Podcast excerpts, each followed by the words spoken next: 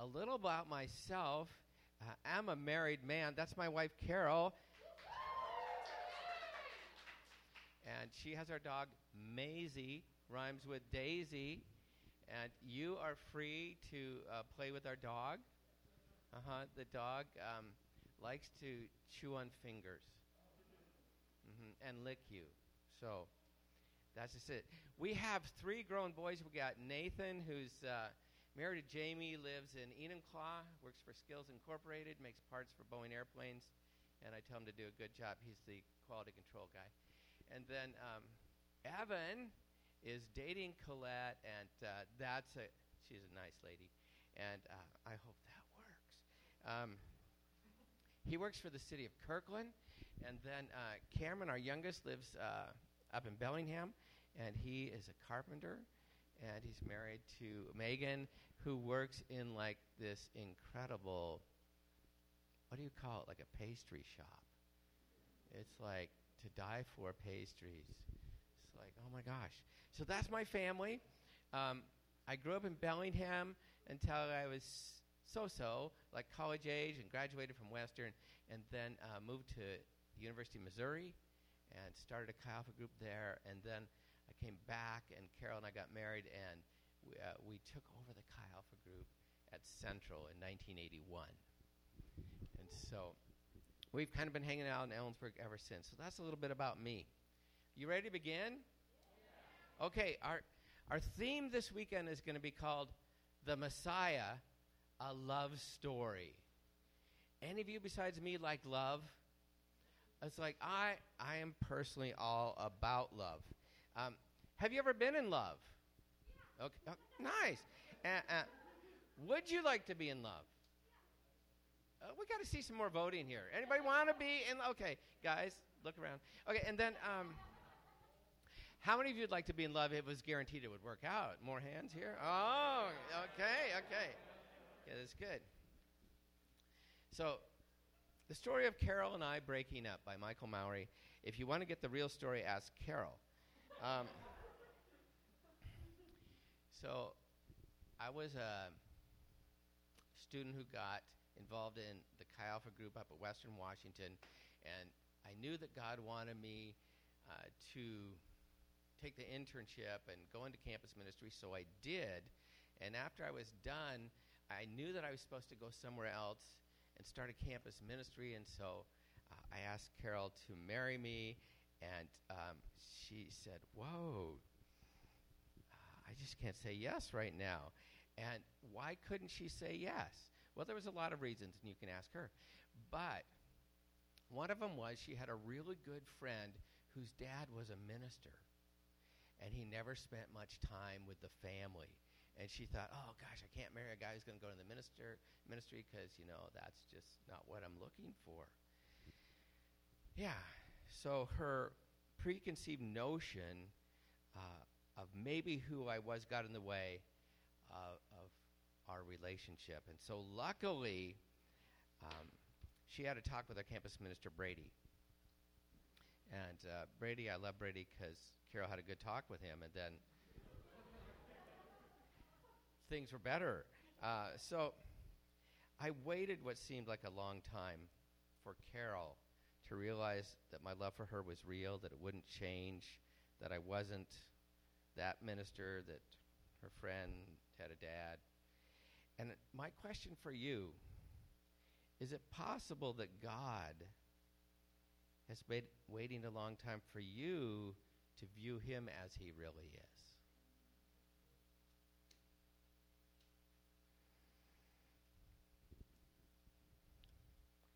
I think the answer for a lot of people on planet Earth, and I think we've got over 7 billion now, don't we? Almost 8 billion. Yeah, I think there's probably a lot of people that he is waiting for to realize who he really is and that he does love them dearly. well, how did this sad state of affairs come about that there's so many people on the earth, maybe including some of us, that don't have a, a crystal clear idea of who God is and how much He loves us. Well, there's this terrible story. The Bible is full of terrible stories.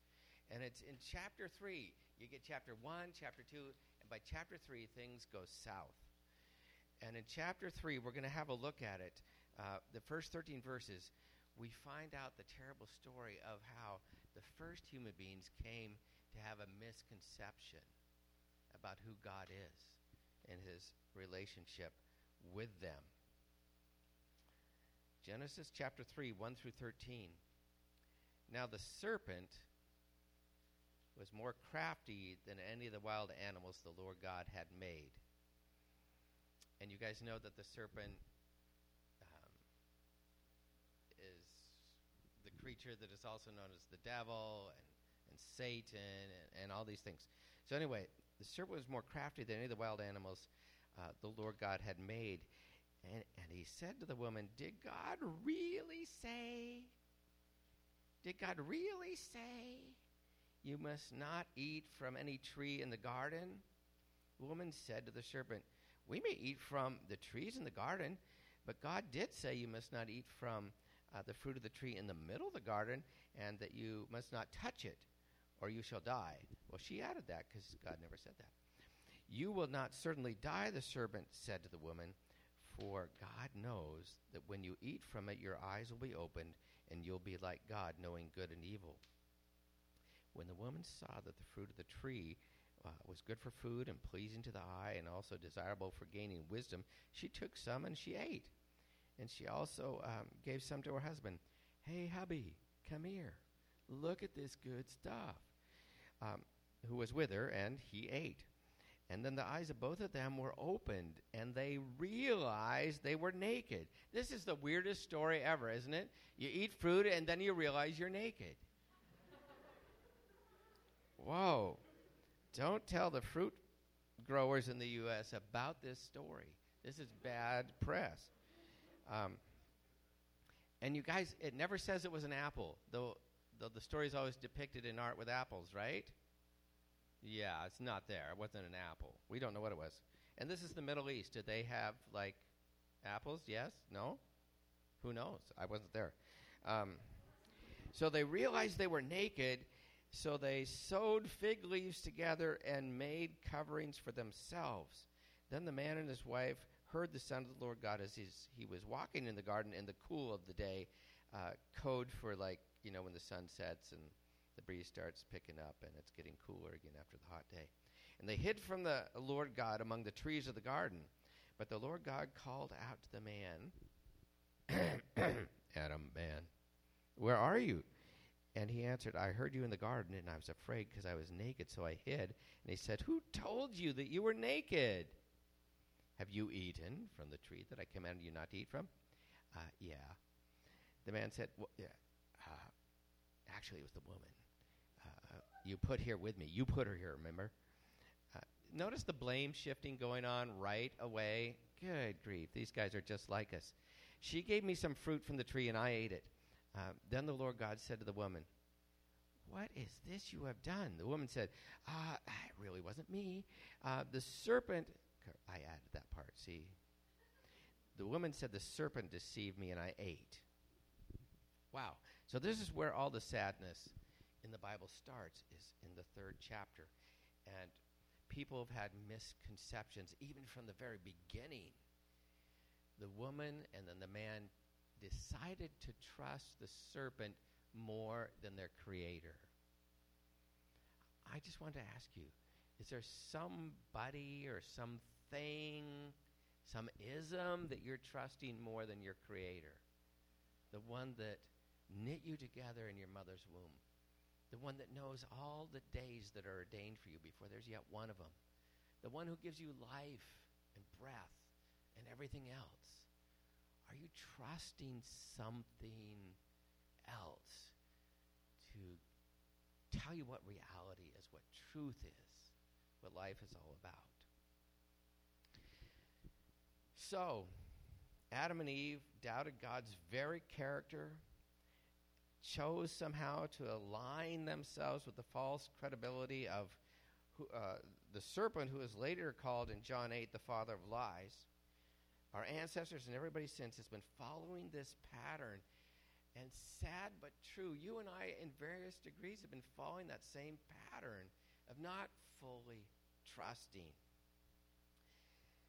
The good and loving Creator Father who made us to rule the earth with Him, and we'll learn a little bit more about that um, tomorrow morning, um, has been waiting for all of us to realize the truth. He's been waiting for us to get it. He's given us the Word of God. He's given us His Son, Jesus. He's given us tons of people who have come to know Him to, to talk to us. And you know, He's given us this weekend to take another step closer to Him, hasn't? And isn't that cool? That He's that patient and that loving and that good that He got this many of us here just to think about Him and just to try to figure out how we can be a part of His people as well. So here's the point the Father of love wants to share His love with you personally and with us corporately. He's about everybody.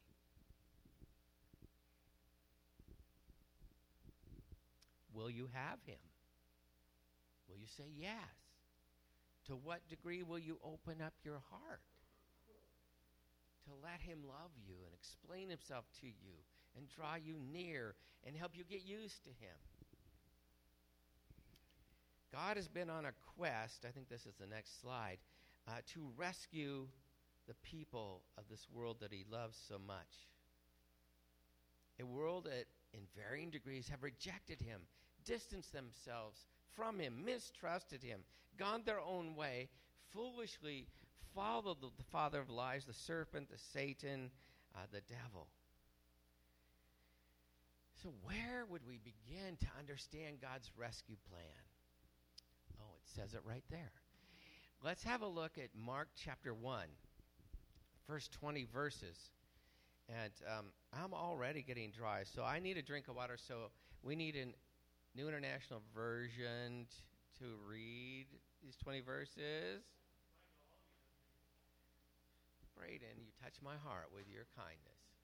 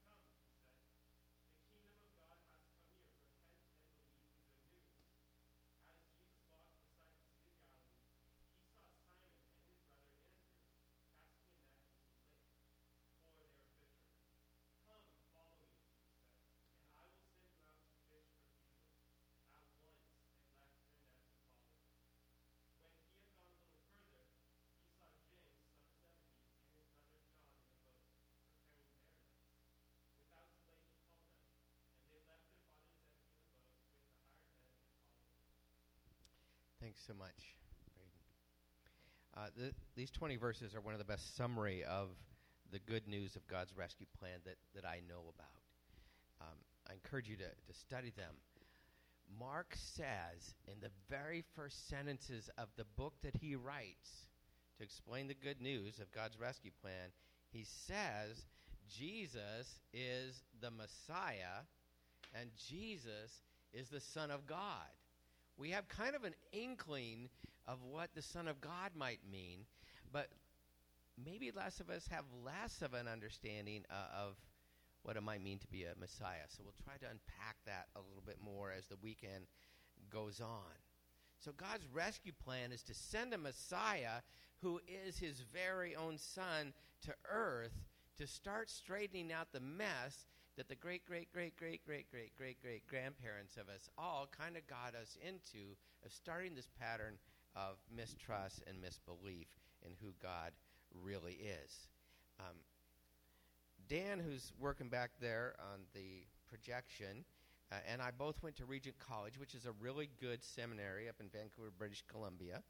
And um, I studied Old Testament uh, biblical studies. I think Dan might have too. Is that what you studied, Dan? Okay, so I was mistaken. What did you study, Dan? Oh, you got interdisciplinary. I just got Old Testament. yeah. Uh, so anyway, I, I loved it up there, and I fell in love with the first half of the book, the left half of the book, the the good part of the book. And I want to encourage you guys don't don't don't leave that one behind. Don't don't just jump right into the New Testament because I think um, I think really the Old Testament is our primary source. And I think that Matthew, Mark, Luke, and John are the explanation or fulfillment of the Old Testament. And then I think the rest of the New Testament is like commentary on that fulfillment of the Old Testament. And so you got to get the whole book in there. Don't don't like think part of it is less important, okay? That's my encouragement.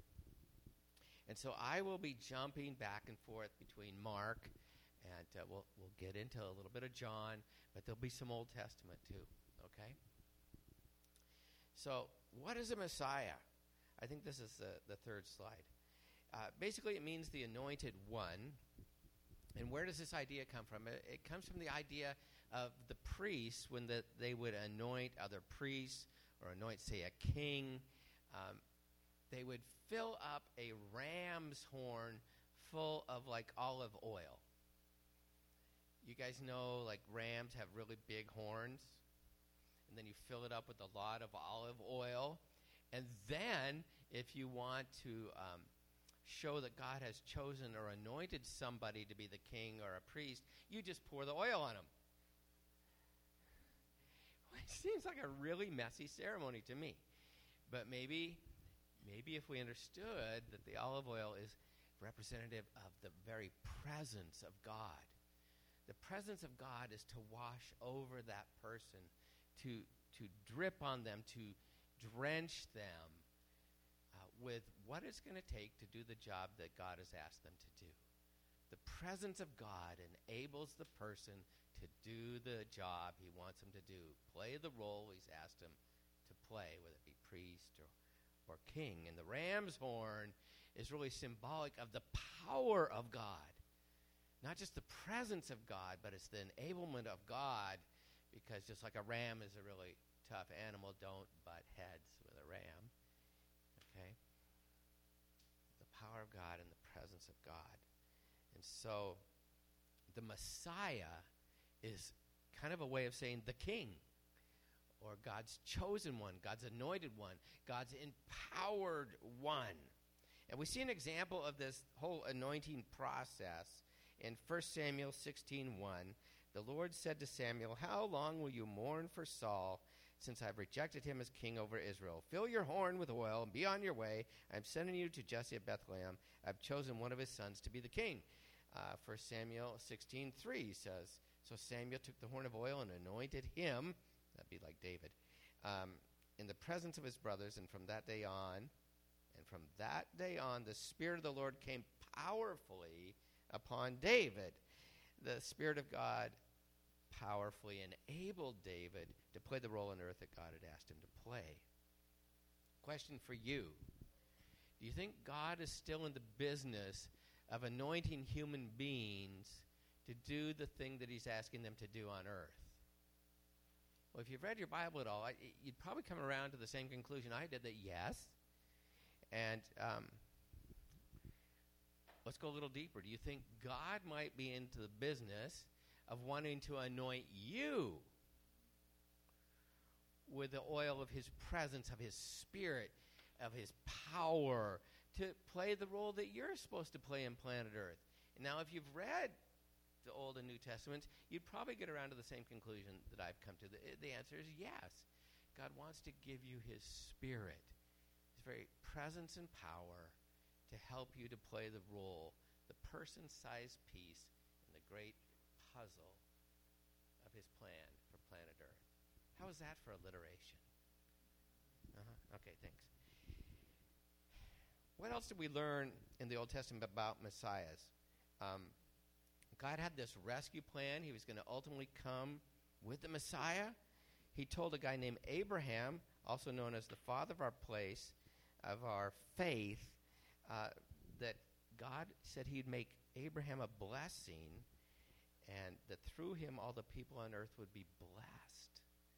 So out of Abraham's family was to come forth this Messiah one day. This is the beginning description of God's rescue plan. Whereas our ancestors kind of brought the curse of falling after the devil and the curse of not trusting God or fully understanding Him. Uh, through Abraham and his family, that was going to get turned around, and that the blessing would come where we would begin to see that God could be trusted, and that He really did love us, and that was going to come to all its fulfillment and fruition in Jesus. I remember King David uh, he was told that his family line would produce a Messiah, a king, who would rule the earth with an eternal kingdom. Now, that's like more than four years. That's like more than six years. That's more than like two terms. That's more like a lifetime. That's more. That's like more than a lifetime. That's like all the lifetimes. An eternal kingdom. Messiah was going to come and start an eternal kingdom of God's reign on planet Earth. What does Isaiah tell us? Let's look at Isaiah 53, 4 through 6.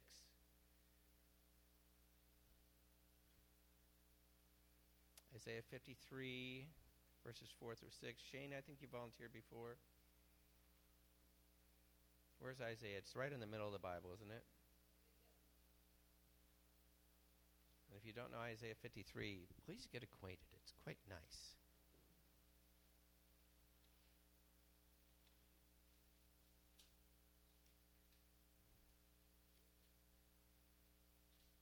Everybody there? Oh, sorry, I interrupted. Please, go ahead.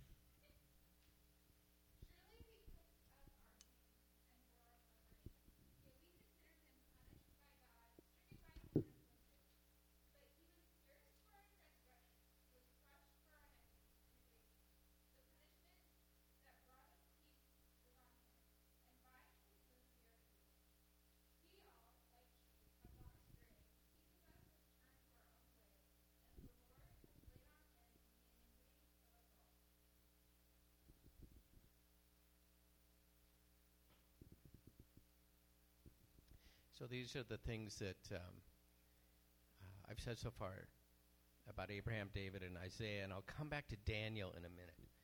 Um,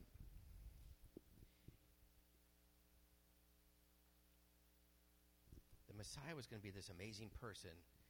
It was going to be afflicted uh, for all of us, and that by his wounds we're going to be healed. He was going to take our sins, our pains. Any of you ever experienced pain or suffering? It's part of life. Uh, in fact, as an older gentleman, I can assure you that you'll experience it more than once. I know a lot of other older people, and they've experienced it quite a bit. I think it's fairly routine. So let's brace ourselves as young men and women to know that there is a lot of pain and suffering in life and that who's going to be the one that bears it with us. In Isaiah 53, we learn that it is the Lord. Do you want somebody who's fully capable and understands completely your pain and suffering? Look to the Lord for your help and your strength. Uh, I think one of the the first major pains I had to deal with it was when I realized that um, my dad was an alcoholic. Anybody relate? Just kind of wiggle your head. Um, often the family of the alcoholic are the last people to, to realize what's going on. But anyway, that was really painful for me, and I had to go to a counselor, and it really helped that he was a Christian. He kept sending me back to the Word of God. He said, Michael, define yourself and what life is all about in reality according to the Word of God. And then I had my best friend, Dana Black, die of brain cancer. Carol and I had just moved in 1981 to Ellensburg to take over the, the ministry here, and uh, he, uh, Dana and his wife, Lori, were uh, the directors of Campus Crusade for Christ, now called Cru. And so we kind of connected as, as directors of ministries, and then it wasn't too long, and Dana died, and I just couldn't understand that, and I had to meet with uh, Pastor quite a number of times to get that all worked out, and he kept pointing me back to the Word of God. Back to the Word of God and reminded me that God, by His Spirit, would work with me and coach me, and He would really counsel me and get me through it.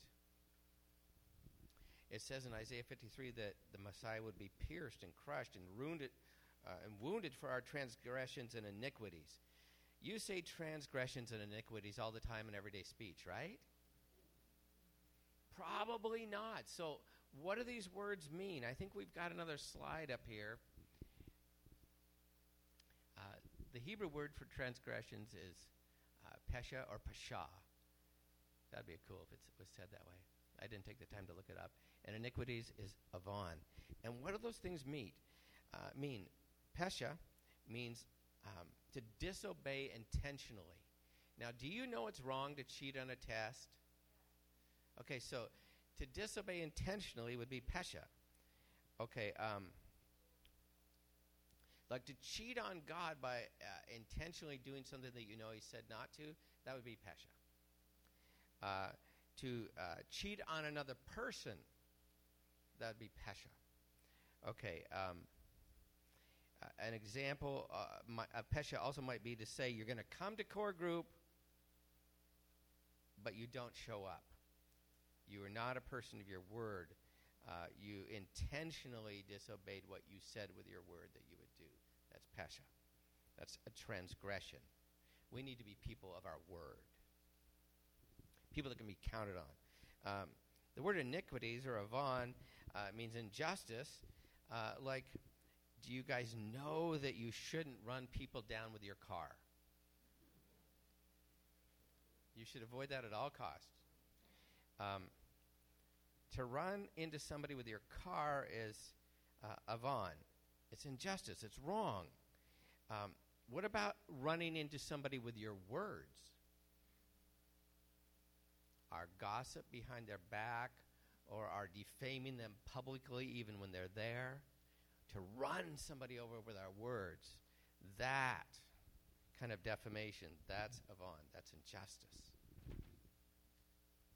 So to run into somebody with our words or actions, to hurt them, take advantage of them, or to cut them out or exclude them, that kind of thing is avon.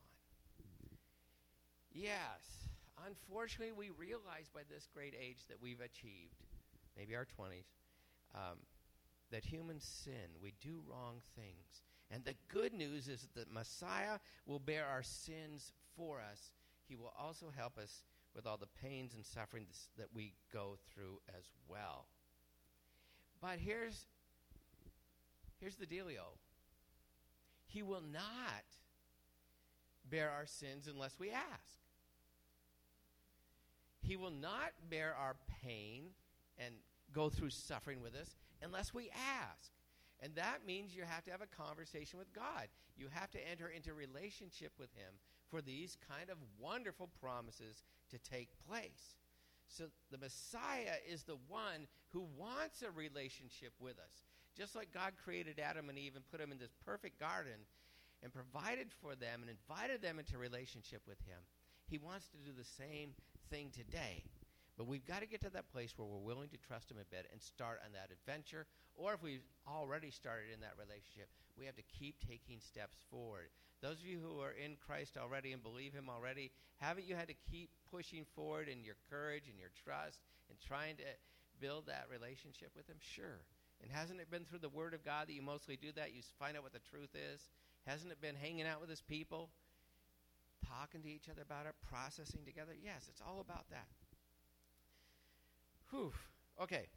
And then, uh, and Daniel, um, who's got Daniel 12, 1 through 3? You can go back to slide 4, Dan. Daniel 12, 1 through 3. Yeah, go ahead. Who? No, no, not me.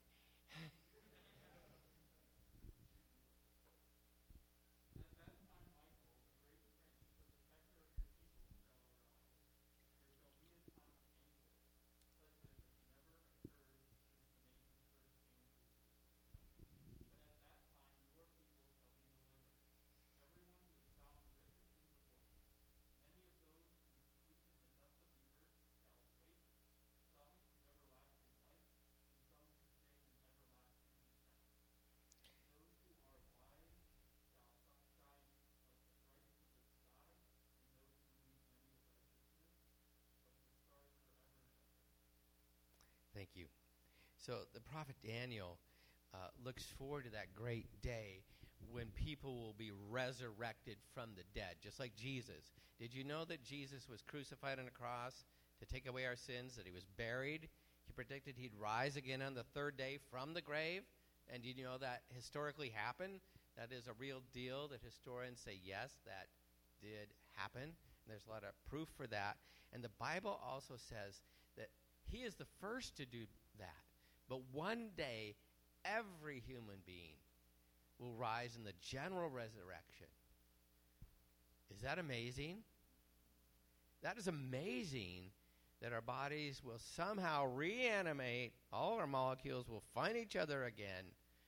And yeah, this is a hope. And that there will be a division at that time between those who trust in the Lord and those who do not. Who? Okay. So, who is this Messiah that Mark told us about? Uh, the whole good news, the whole message that Mark was going to write about, the rescue story, where there's a Messiah who is also the Son of God. We've learned that he is the one who would bring God's blessing back to humankind and take away the curse. He's the king who would rule over the earth forever. Um, he's the servant of God who would take away our sins. He's the first human to be resurrected from the grave. Who? Okay. I think we have time to get to the last point. Yes, it says I have five minutes. That's amazing. Wow. I'm really cooking through this. Okay, back to Mark chapter 1 again, if you would. Is it okay if I just kind of dump all this Bible study on you tonight? Okay.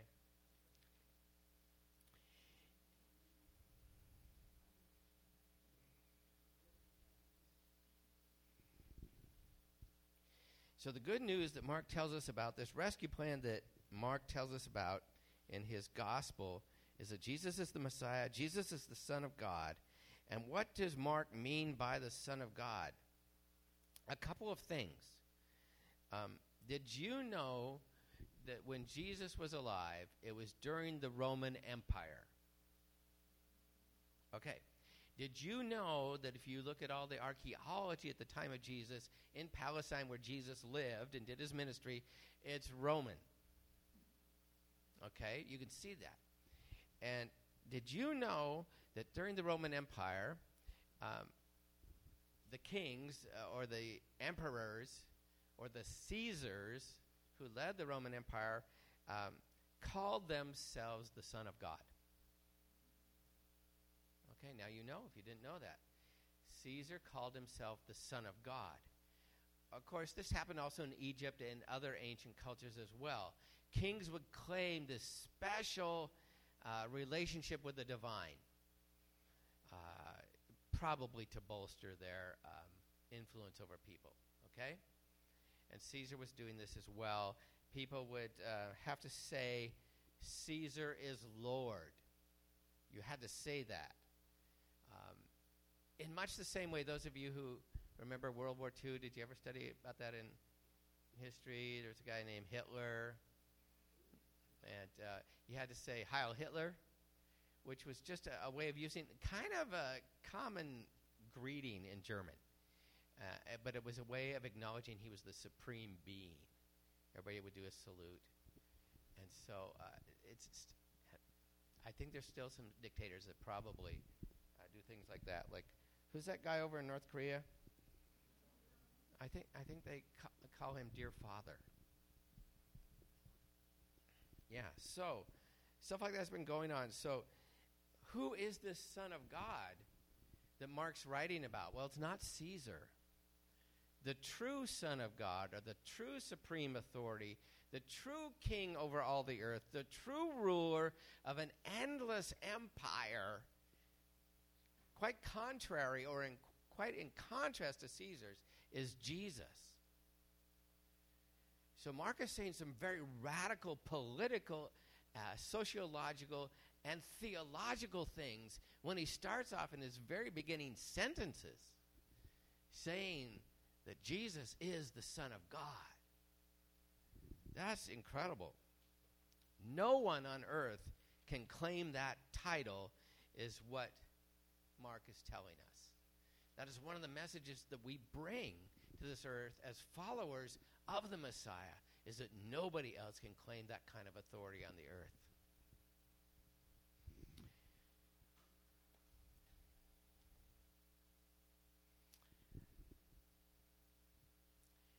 So if Caesar said you have to say Jesus, not Jesus, Caesar is Lord, and he claimed to be this great somebody, what about us who say that Jesus is Lord? Jesus is the Son of God. For followers of Jesus, for us, there is no higher authority. Think about all the authorities in your life. For us, there is no higher authority. He is to be obeyed and exalted above other humans, even mom, even dad, even professors, coaches, even the music department. true. It's quite true. Um, he is higher than any other cause any other political party, any other religious denomination. We have lots of affiliations like this that are important. I'm not putting them down. I'm just saying Jesus is superior. That is part of the message. Jesus is supreme authority. Our allegiance is to him first and highest. We obey him. If there's any conflict between Jesus and what somebody else, what some other authority is saying, we go with Jesus. Yeah. So that is my dump truck full that I have backed up and let loose on you tonight. In conclusion, I think it's always good to review your notes that you've just scribbled down because somebody was kind enough to give us a notebook and a pen. Some of us brought journals, you know, 10 extra points for you. Um, Review your notes. Huh? Right on time. Review your, your notes so that you are sure that you are grasping what God is trying to get through to you tonight. And to us tonight. What's he saying about Chi Alpha Christian Fellowship? Our days at Central. What's he saying to you? Just review your notes for a couple minutes as the worship team comes up, would you? Just look down at your notes, See if you can remember what God's saying to you.